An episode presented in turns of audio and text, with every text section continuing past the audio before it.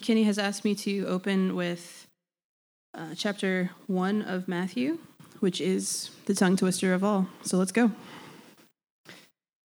This is the genealogy of Jesus, the Messiah, the son of David, the son of Abraham. Dramatic pause. Abraham was the father of Isaac, Isaac the father of Jacob, Jacob the father of Judah and his brothers, Judah the father of Perez and Zerah, whose mother was Tamar, Perez the father of Hezron, Hezron the father of Ram, Ram the father of Amminadab, Amminadab the father of Nahshon, Nahshon the father of Salmon, Salmon the father of Boaz, whose mother was Rahab, Boaz the father of Obed, whose mother was Ruth, Obed the father of Jesse, and Jesse the father of King David. David was the father of Solomon, whose mother had been Uriah's wife. Solomon the father of Rehoboam, Rehoboam the father of Abijah, Abijah the father of Asa, Asa the father of Jehoshaphat, Jehoshaphat the father of Jehoram, Jehoram the father of Uzziah, Uzziah the father of Ahaz, Ahaz the father of Hezekiah, Hezekiah the father of Manasseh, Manasseh the father of Amon, Amon the father of Josiah, and Josiah the father of Jeconiah and his brothers at the time of the exile to Babylon. After the exile to Babylon, Jeconiah was the father of Shealtiel, Shealtiel the father of Zerubbabel, Zerubbabel the father of Abihud, Abihud the father of Eliakim, Eliakim the father of Azor, Azor the father of Zadok, Zadok the father of Achim, Achim the father of Elihud, Elihud the father of Eleazar, Eleazar the father of Matthan, Matthan the father of Jacob, and Jacob the father of Joseph, the husband of Mary, and Mary was the mother of Jesus, who is called the Messiah. Thus there were fourteen generations in all from Abraham to David, fourteen from David to the exile, and to the exile in Babylon, and 14 from the exile to the Messiah. This is the word of the Lord. Amen. Let's give it up for Joanna.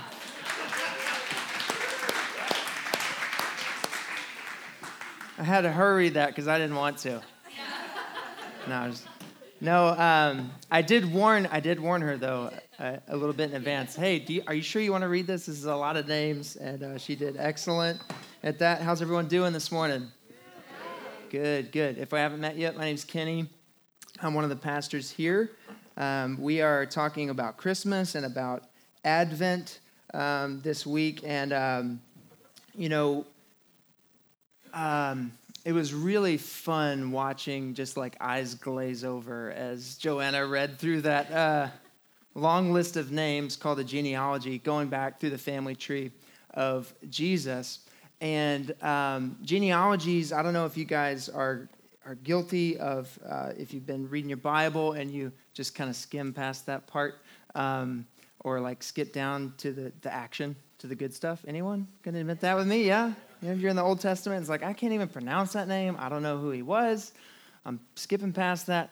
But here's the thing genealogies um, actually were very interesting to um, to ancient people. They meant a lot to them, and I think as we look at this today, it's going to mean a lot to us. I know. I mean, we we know um, we get information. We are interested in our genealogy. Some of it through like DNA testing or stuff like that. You guys hear about that? Um, what is this? The Golden State Killer who got caught because of ancestry DNA online. You guys heard about that? This guy that was they he was they didn't catch him for 30 or 40 years uh, murderer and a rapist, and they caught him through other family members. I don't know if he had ever given his DNA online, but they caught him through that.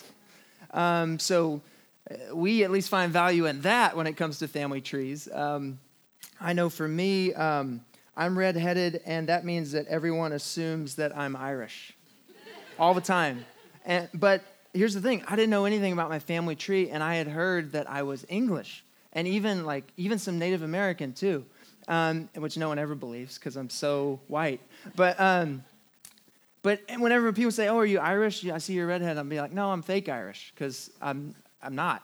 But then it was like a St. Patrick's Day parade like five or seven years ago. I was hanging out with my sister, and she had been talking to my aunt, and she was like, "Hey, I found out that we're Irish." For real. The first Lyles was Lyle from Ireland, and that sounds Irish, right? Lyle, right? And so yeah, I got interest. I mean, I got interested in genealogies uh, for that. But what we're going to look at today, believe it or not, is these first 17 verses of the New Testament. And like I said, we're in Advent, which means uh, coming or arrival. And it's where Christians celebrate Christmas. We, we do celebrate that Jesus was born, but we're not just celebrating his birthday. We're, we're celebrating his coming or his arrival because we believe that, um, that Jesus existed before he was born, that he is the Word made flesh. Like that song, we, the first song we sang, Word of the Father now in flesh appearing, that, that God is eternally, that Jesus is eternally existent, second person in the Trinity, co equal, co eternal with God, and yet he came to earth and launched a divine rescue mission, as N.T. Wright says. That's what we celebrate at Christmas. We remember the coming of Jesus. And as, um, as we go into today's uh, passage, the message that I think we're going to see and that I want to highlight is that in Christmas, we receive, uh, I want to talk about four things that are revealed a promise, grace, reality, and a name. A promise, grace, reality, and a name. So, you guys ready to go?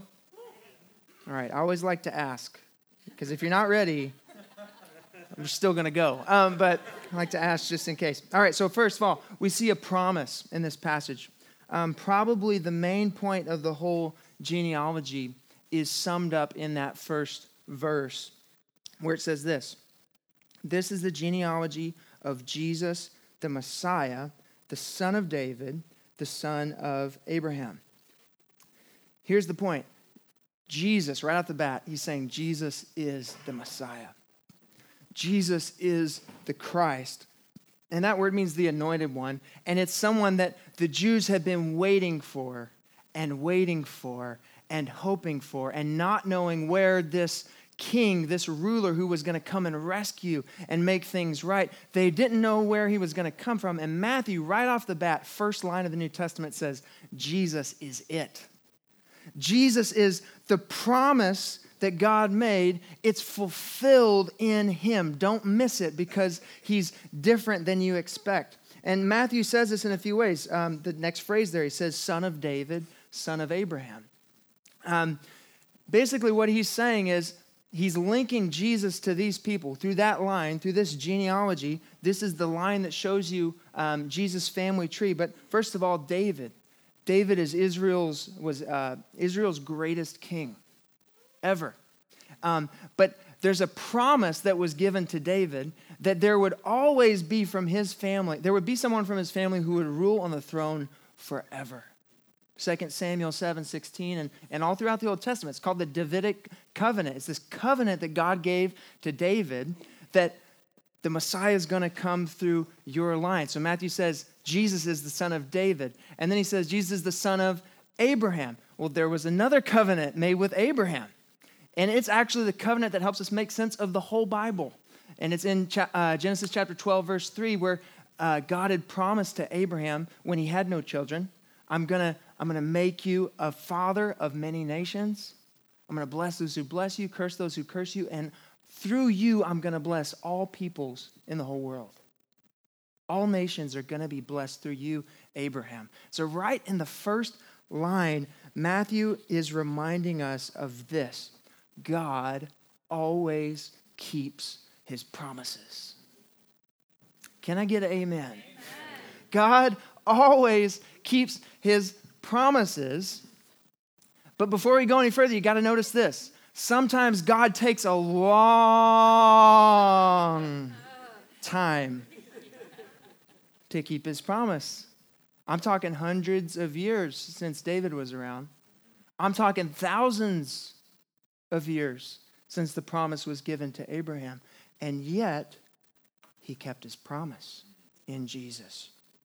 And you got to think of this during history, it didn't look like it was moving toward him keeping his promise. You know, you might think, okay, well, they would know ahead of time God's at work, but did you know that there were no prophets for the 400 years leading up to Jesus' birth? So the people of God, they, maybe they were anticipating, but they weren't hearing from God. It didn't seem like it was building up. You know what? They knew they had been punished and put in exile because of their sins. And many of the Jews in Jesus' day still believed we're still technically in exile. Even though we're back to our land, we're under the power of the Roman rule. It doesn't look like God's keeping his promise at all, and yet he did. And when Jesus came, not only was he the Messiah, he was a better Messiah than any of them could ever have imagined. They expected a ruler who would come liberate them politically and rule, but he'd probably only rule for a few years and then die like everyone does. But they got a ruler who doesn't rule just one nation and who doesn't just save the Jews, but he rules all kingdoms and he is here to save the whole earth. He's a light to the Gentiles as well. Amen? And he's not just ruling for a few years, he's ruling in eternity.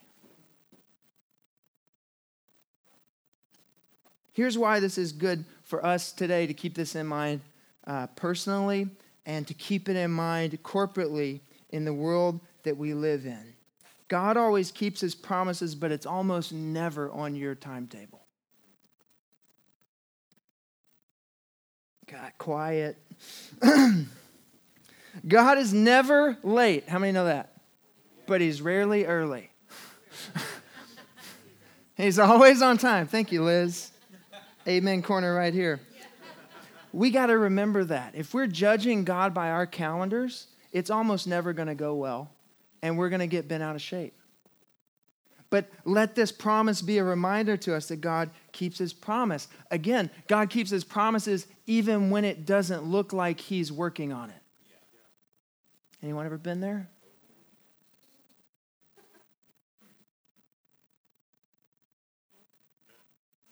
That person's there right now.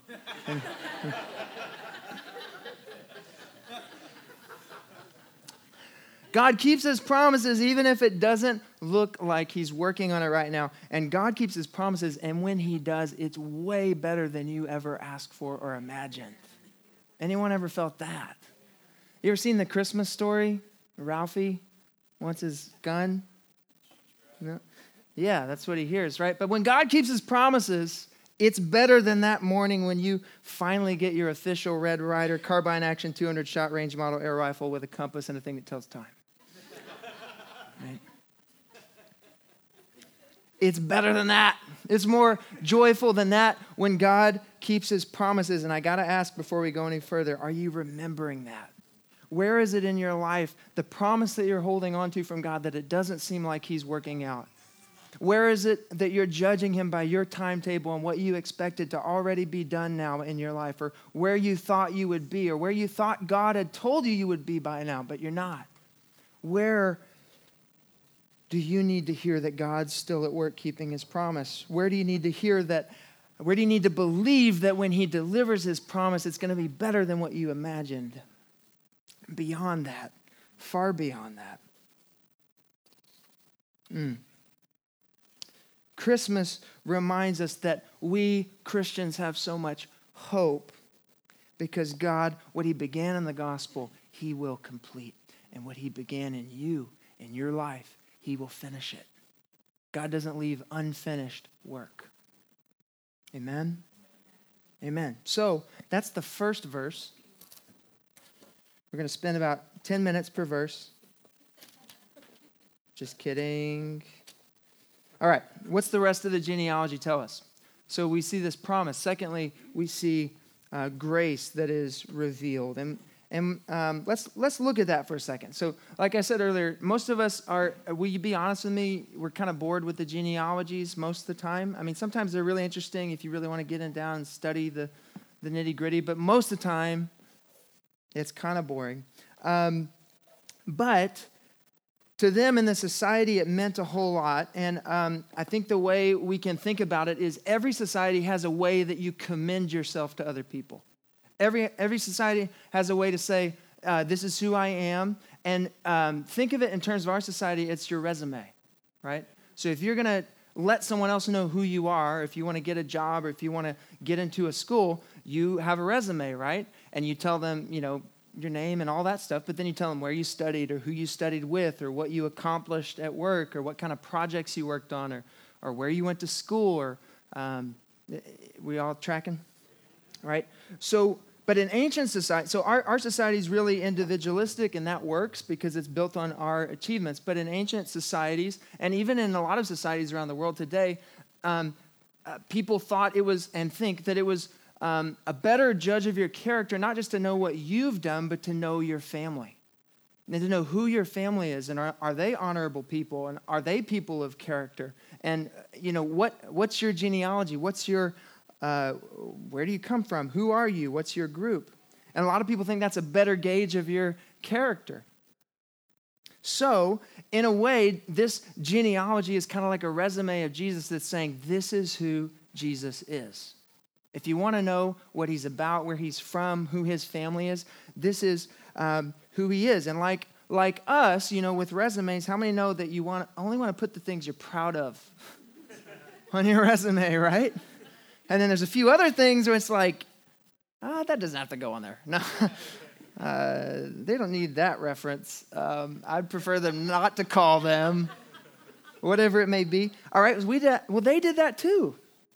There's genealogies where people would take people off the list. There's examples in history of uh, Herod the Great, who is the ruler uh, over Judea when Jesus is born. You hear of him in Matthew 2. He's the one who sent the massacre of, of all the babies, right? Um, but he was ruling over Jewish people, but he was half uh, Edomite, Idumean.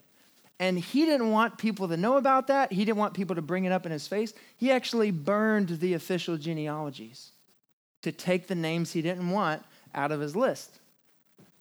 Talk about like scorched earth, like policy with, with your resume here. Um, but the, the, the purpose of it is to impress other people like, this is who I'm associated with. This is who my family is. This is where I come from. But the interesting thing is this is that Matthew, when he writes Jesus' genealogy, he does the opposite. He, in, he includes a lot of people that weren't necessarily included in genealogies of the day. So let's look at that a little bit. First of all, he includes uh, five women on this list of a genealogy.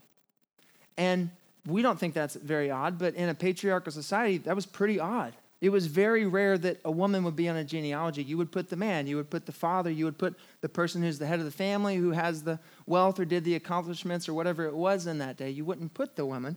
But Jesus has not one or two or three, but five women in his genealogy Tamar, Rahab, Ruth, Bathsheba, and of course, Mary. So you've got, from the, right off the bat, you've got people who are gender outsiders, basically, in this day, that are included in Jesus' family. But then you look at the women who are included, and several of them are Gentiles. They're not Jewish. So Tamar is a Gentile. Rahab was a Canaanite. Ruth was a Moabite. And if you're familiar with the Old Testament at all, uh, do Canaanites and Moabites and Israelites really mix together that great? No. Actually, uh, to the ancient Jews, people from these nations were considered unclean and not allowed to the tabernacle, not allowed in temple worship, excluded. So you've got um, people who are outsiders because of their gender, you've got people who are racial outsiders and religious outsiders. And then it's, there's even another level because the names that are mentioned, they bring to mind some of the most immoral stories and parts of the Old Testament. Tamar, for instance, she had been wronged by her father-in-law Judah, but in Genesis 38, if you read it, she also she tricked her father-in-law into sleeping with her so that she could have boys, the twins that are mentioned here. So that's a story of incest, which everywhere throughout the Bible is against God's law. Rahab was a prostitute. And yet, and just think with me for a second. These are the people you don't want to put on your resume, right? you want to show I'm from the best stock. This is the Messiah we're talking about. This is the son of David, the son of Abraham. But he's also the son of these people. He's the son of these mothers. He's the son of these outsiders. They didn't have to be named, but they get included on purpose in the family tree of Jesus. Why list them? Because you're owning them. You might even say that Jesus is proud of them. These people are going to tell you who I am and what I'm about and why I'm here and why I came. Jesus is not only the fulfillment of the promise to the Jews, but he's also here to be the Savior of the world. He's here to reconcile those who are estranged. He's here to welcome in those who have been excluded, those who are excluded by culture, those who are excluded by respectable society, those who get looked down on, those who are even excluded by the law of God can be brought in to Jesus' family. Amen? Hang out there for a second. It doesn't matter what you've done. It, it doesn't matter if you're from the wrong side of the tracks. It doesn't matter if everyone always looked down on you. Jesus wants you in his family. Jesus wants to bring you into his family by grace. If you reach out to him and believe and receive this grace. But it also gives us a clue to something else. If you look in the next verse, verse 5 and 6, it says, uh, Salmon, the father of Boaz, whose mother was Rahab. Remember, she's the prostitute and the Moabite. Boaz, the father of Obed, whose mother was Ruth. Obed, the father of Jesse, and Jesse, the father of King David. And David was the father of Solomon, whose mother had been Uriah's wife. King David. Again, there's someone that everyone wants on their resume, right? If you're writing a genealogy in this day, and you you can actually say, King, I'm from the line of King David, that's awesome, right? That's like I went to Harvard and Yale and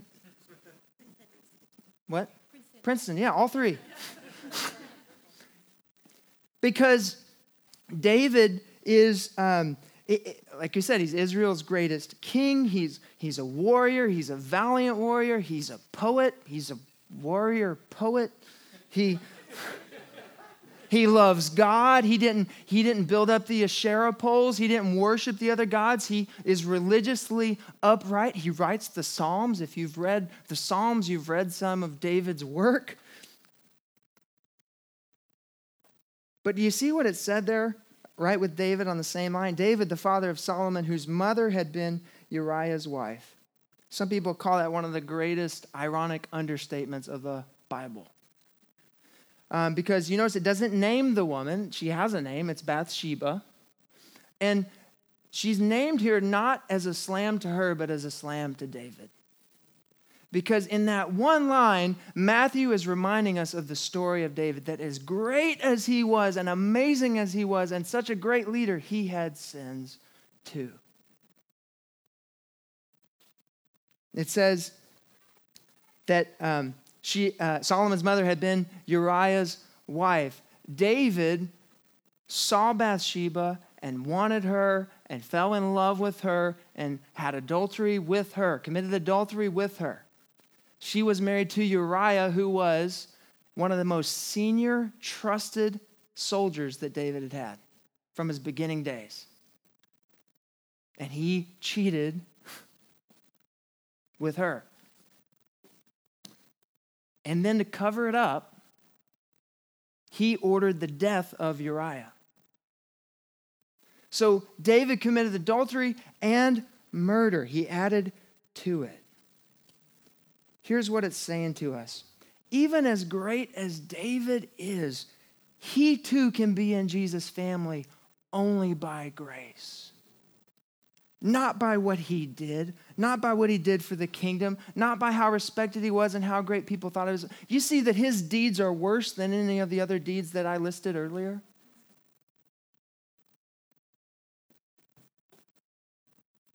King David is on the same level as the prostitute that I mentioned.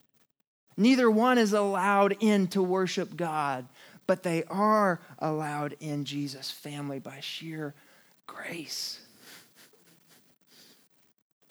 That means when it comes to being in Jesus' family, it's not the good people who are in and the bad people who are out.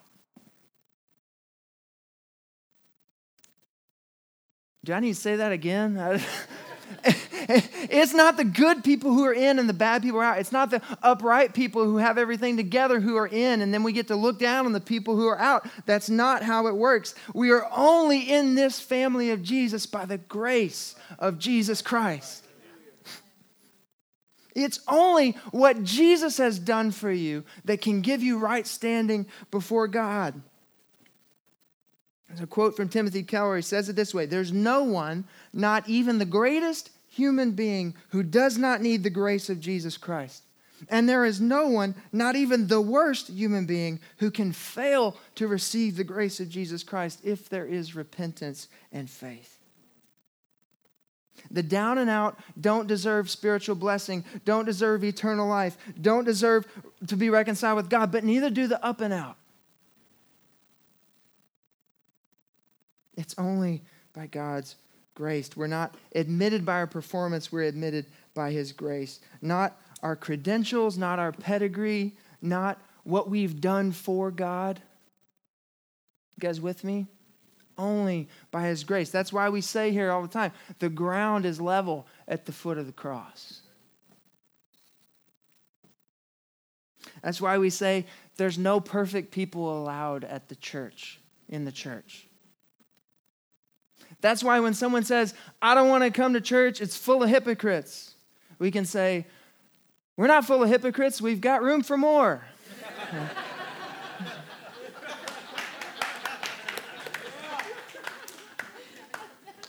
Always got room for more. How amazing is God's grace that we have not even left the first page of the first book of the New Testament. And it's bursting at the seams with this message of you can be part of God's family. I came to seek and save the lost. I came to include those who aren't who are excluded and I came to bring in those who think they're in and show them grace. Amen. What does this mean for you and I today? It means the church ought to be the place that welcomes insiders, uh, outsiders, and insiders and outcasts. The church ought to be the place that welcomes the down and out and the up and out.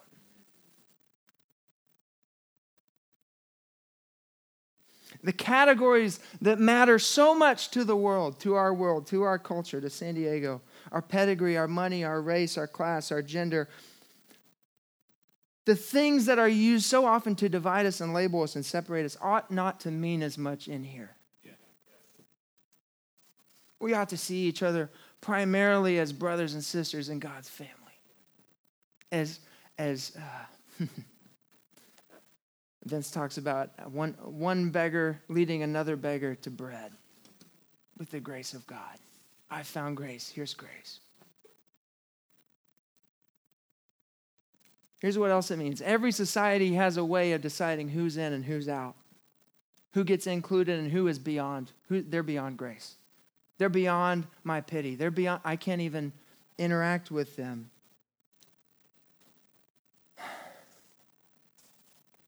But if we get into Jesus' family by receiving his grace,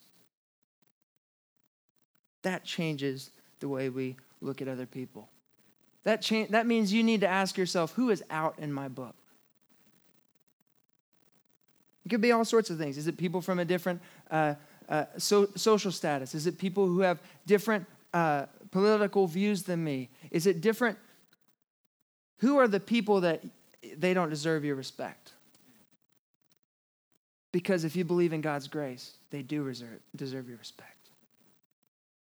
They do deserve to be treated with love, even if you wholeheartedly disagree with them, even if you're from completely different backgrounds. Amen? God forbid that we have been led in by grace and then uh, proceed to make others try to earn that same grace.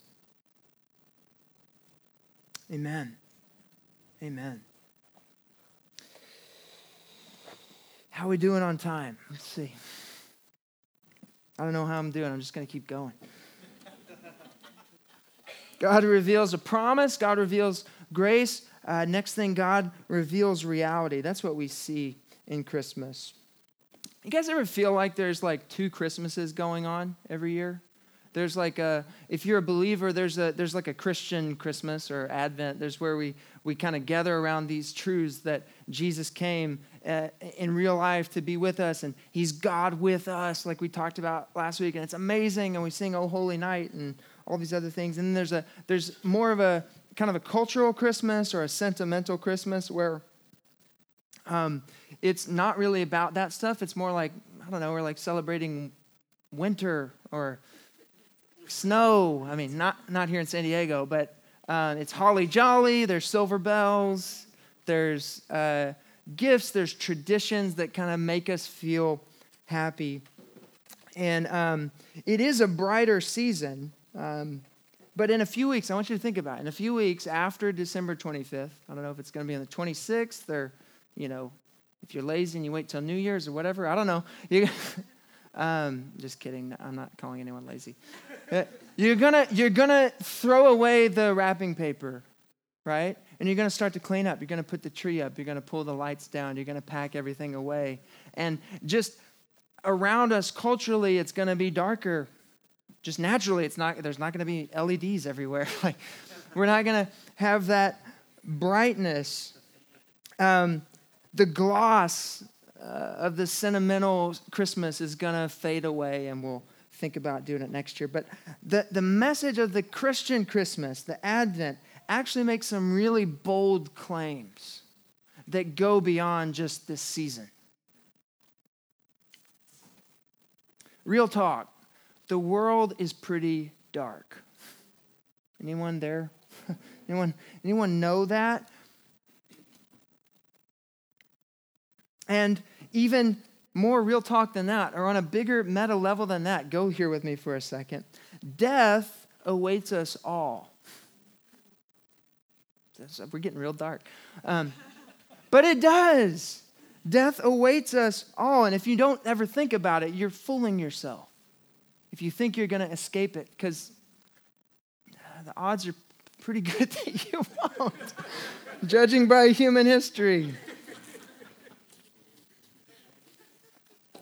And if, if you want to get real sad, you think about everyone you love. Everyone you love will eventually be taken away from you, whether by time or by death.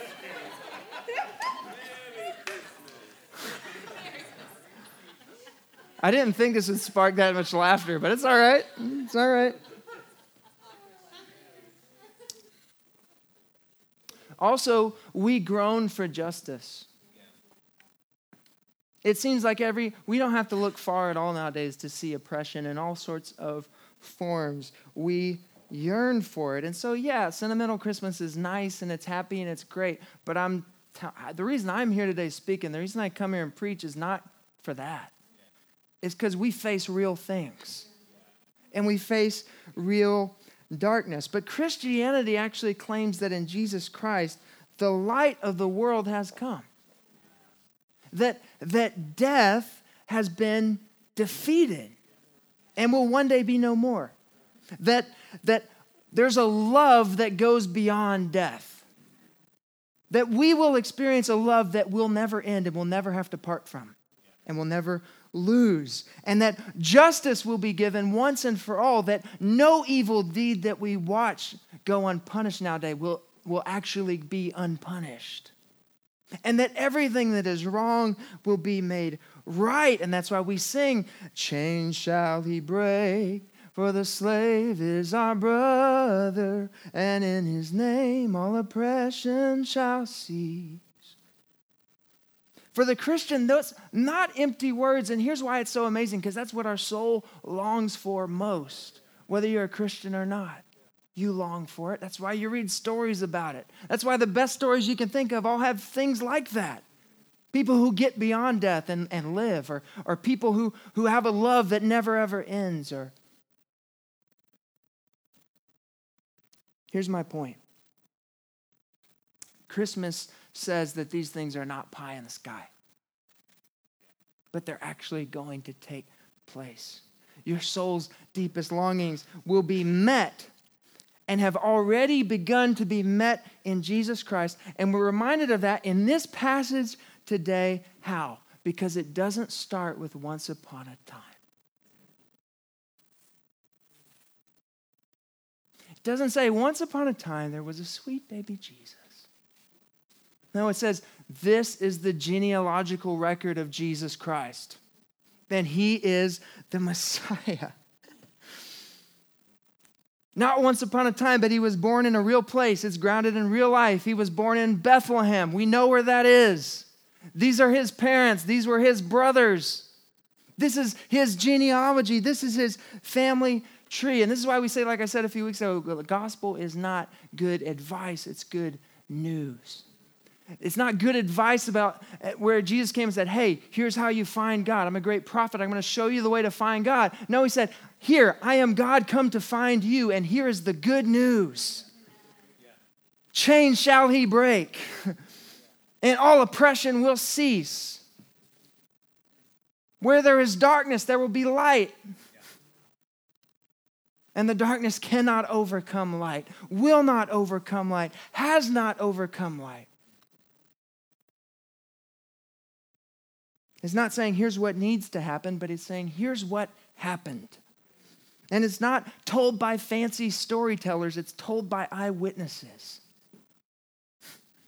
2 Peter 1:16, I believe that have the verse here. Peter, the apostle, one of the closest friends and followers of Jesus said this, "For we did not follow cleverly devised stories when we told you about the coming of our Lord Jesus Christ." in power, but we were eyewitnesses of his majesty. We didn't make up a fancy little story so you could feel better. We were eyewitnesses of what God did. And this is what he did. And if you look at the early church, it's eyewitnesses. It's people like Paul who were out to defeat the church and, and punish and kill Christians, who, when he meets Jesus Christ, completely does a 180 and becomes one of the foremost Christian leaders in history. Planting churches all over the known world. It's people like the brother of Jesus, James, the brother of Jesus, who became one of the foremost leaders of the first century church. Let me ask you if you want to convince someone that you're God in the flesh, are you going to start with your sibling? Mic drop. It's like, but, but James, the brother of Jesus, not only worships Jesus, but leads others in worshiping Jesus. Jesus probably had him in a headlock at one point, like when they were kids. And yet, I made that up, but it's likely. But now he's, he has seen something firsthand in Jesus that is so amazing that this is Jesus. And yes, it's okay to worship him because he's God in the flesh. And he came, but he died and he rose again. Reality entered history in the form of Jesus Christ. And so when we talk about Jesus, we're not talking about an idea. We're not talking about, uh, think about this great philosophy that Jesus introduced. We're talking about a person, flesh and blood, who came and who showed us what God is like and lived a perfect life on our behalf and died the death we deserve so that we could have life. Amen?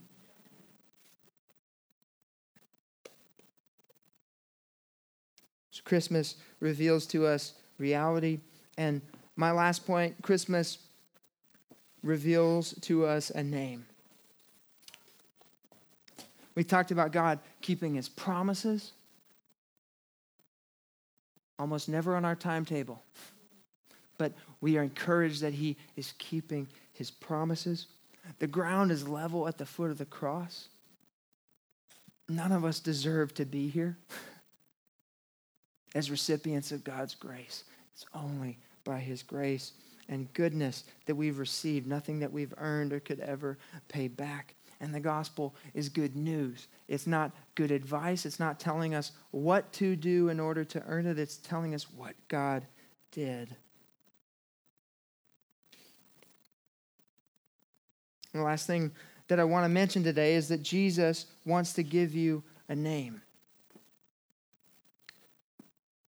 We read a long list of names. I don't know how many there are, I didn't count them, but it's a long list of names. And we're here reading them today, talking about them. But think about this I want you to think about your name and where your name will be in a 100 years. What will happen to your name? You know, it's likely that your great grandchildren might not even know your first name. Maybe if, maybe if you uh, write an influential book or you lead a, a nation or something like that, then maybe people will remember your name for a little while. But most of us, our name is going to pass away not long after we pass away and it'll eventually be forgotten. But when I look at these names that we're reading today, they passed away and they died. They all died thousands of years ago, but their names have lived on. Their names are still alive and they'll keep on living and we'll keep on reading them. Why? Because they're identified with Jesus. Gospel says in Jesus, only in Jesus, are you going to get a name that will last. You get a new identity that will last and will be forever and will not perish away. But that you will be with Him forever. How? Not by what you can muster up for Him, not by what you can achieve for Him and work for Him all the days of your life, but by what He's done for you. That though He was the inmost insider, at the right hand of the Father, all glory in heaven, and yet He set it aside to come down and become an outsider and to be outcast, to be born in the cold and the dark in a manger in a no name town to a poor family, born an outsider and died outside the city of Jerusalem to bring us in. He fulfilled the promise, not just when he came to be born, but when he came to die. For all our sin and shame, he was willing even though it, none of it belonged to him, he was willing to take it on and be publicly shamed on the cross and humiliated so that he could forgive us and bring us in, and ultimately so he could call us brothers and sisters. Hebrews 2 says this. I have the verse here, 2:10 and 11. In bringing many sons and daughters to glory, it was fitting that God for whom and through whom everything exists, should make the pioneer of their salvation, that's Jesus, perfect through what he suffered. Both the one who makes people holy and those who are made holy are of the same family. So Jesus is not ashamed to call them brothers and sisters. And when you don't reject Jesus, but you receive his grace and you repent from your sins and you turn toward him and say, I want life in you. I don't want life my own way, on my own terms, by my own rules, but I want your life. And on your terms, by your rules, and in your presence. When you say that, when you live that way, Jesus is not ashamed to call you brother and sister. He's proud to welcome you in to his family. John 1 11 says, He came to that which is own, which was his own, but his own did not receive him. Yet to all who did receive him, to those who believed on his name, he gave the right to become children of God, children born not of natural descent, nor of a human decision or a husband's will, but born of God. Jesus came and he lived and he died and he rose again on the third day to give you a new name that lasts forever. Let's pray.